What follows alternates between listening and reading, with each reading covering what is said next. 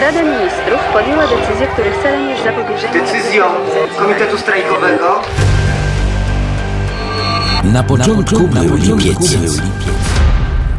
O ile za symbolicznie najistotniejszą datę wydarzeń lubelskiego lipca uznaje się początek strajku w świdnickim WSK 8 lipca, bądź kulminacyjny moment strajków 18 lipca, o tyle sierpień 80 na dobre zaczął się 14 sierpnia, kiedy zastrajkowali pracownicy Stoczni Gdańskiej imienia Lenina w Gdańsku. Podobnie jak w przypadku strajku załogi komunikacji miejskiej w Warszawie, także strajku w gdańskiej stoczni władze, nawet jeśli o tym marzyły, nie były już w stanie przemilczeć. Płomień, który pojawił się najpierw na Lubelszczyźnie, przeniósł się teraz na wybrzeże.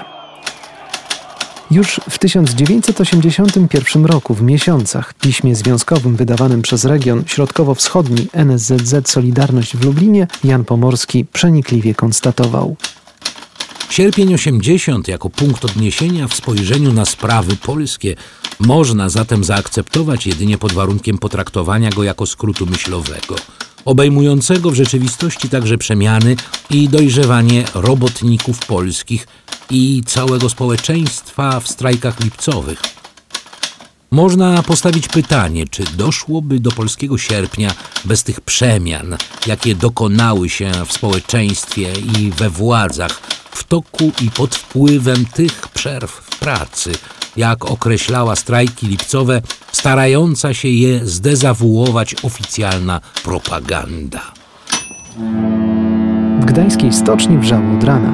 Już od godziny 6 nie pracowały wydziały K1 i K3. Później dołączyły kolejne. Wreszcie o 9 odbył się wiec, na którym proklamowano strajk.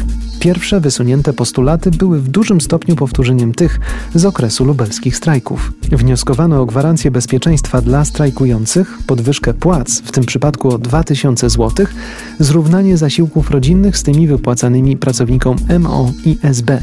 Pojawiły się także postulaty związane z lokalną sytuacją. Walczono o przywrócenie do pracy Anny Walentynowicz i Lecha Wałęsy, a także wzniesienie pomnika ofiar grudnia 1970 roku.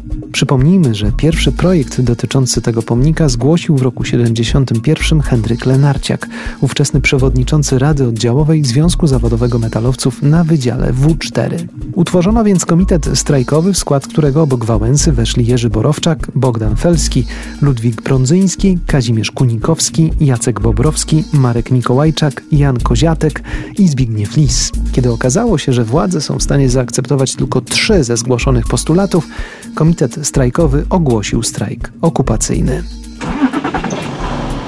Tego samego dnia w Warszawie, jak zanotował w swoim dzienniku należący do partii dziennikarz polityki Mieczysław Rakowski, Tramwajarze i kierowcy autobusów otrzymali to, czego żądali podwyżkę płac w wysokości 1000 i 1500 zł. w kolejnych zdaniach Rakowski z przekąsem pisze również o sytuacji w Gdańsku.